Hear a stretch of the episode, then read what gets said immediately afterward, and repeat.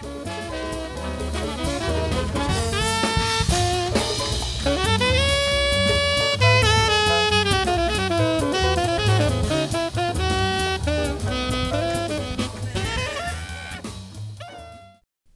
and welcome to the Balanced Wealth Podcast. My name is Jarrett Topel, and today's podcast topic is employee stock purchase plans, which are more commonly referred to as ESPPs. I'm going to talk about what these plans are, why they're so wonderful, and some of the common mistakes participants in these plans often make in managing them. An employee stock purchase plan, or ESPP, is a plan provided by an employer of a company that is publicly traded that allows employees to purchase company stock directly from the company, usually at a discounted price. For example, if you work for IBM, it's a plan that allows you to buy IBM stock directly from IBM at a discount from the current market price. Now, before I go any further, it is important to note that there are actually two types of ESPPs qualified and non qualified plans.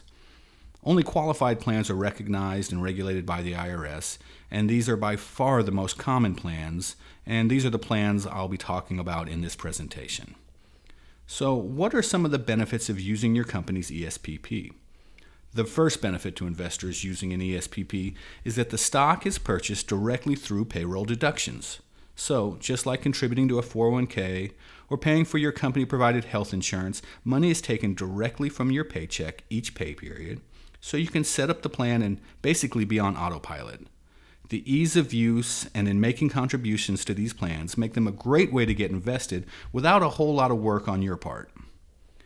ESPPs are also great because they usually avoid commissions on the purchase of the stock. One of the biggest issues with being a smaller investor and trying to buy small amounts of stock over time is that commissions and fees can quickly eat away at any potential profit. But this is not the case with ESPPs, as generally speaking, there are no fees or commissions for buying stock through the ESPP. And the best part of the ESPP is that generally you receive a significant discount off of the stock's price when purchasing the stock through the ESPP.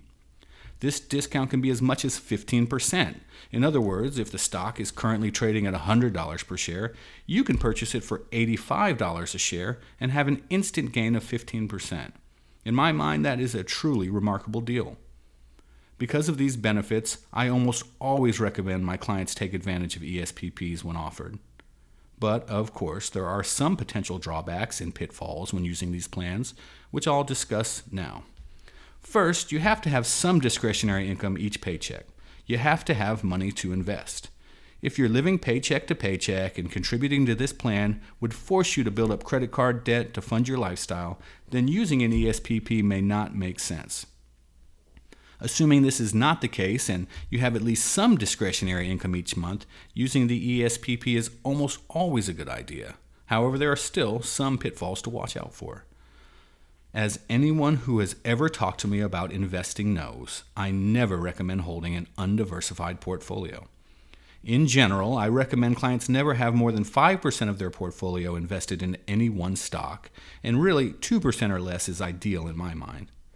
So, if you're purchasing stock through an ESPP and letting this stock accumulate over time, you can quickly find yourself in a situation where you're holding an undiversified portfolio. Now, I don't like that in any situation, but it's especially bad when that undiversified position is also in the stock of the company you work for. I mean, you already have your paycheck tied to this company. You already have your health insurance tied to this company. You already have your life insurance tied to this company, and on and on. Basically, you already have a whole lot of eggs in this company's basket. Do you really want to add another egg to the same basket? That additional egg being your investment dollars? And while it's very hard to change the fact that you have your income and health care and all those other things tied to that one company, it is very easy to remove the investment egg from the equation, and that's exactly what I recommend you do. I very much like ESPPs and almost always recommend my clients take advantage, but I also generally recommend that they sell the stock and diversify as quickly as possible.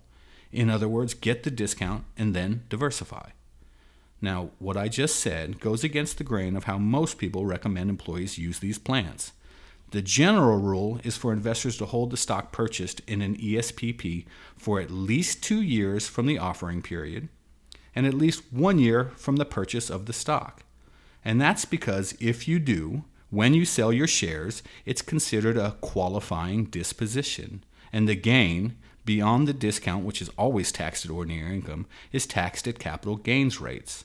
Once again, to be considered a qualifying disposition and be taxed at capital gains rates, you need to have held the stock at least two years from the offering period and at least one year from the purchase of the stock. And that's what most people recommend you do.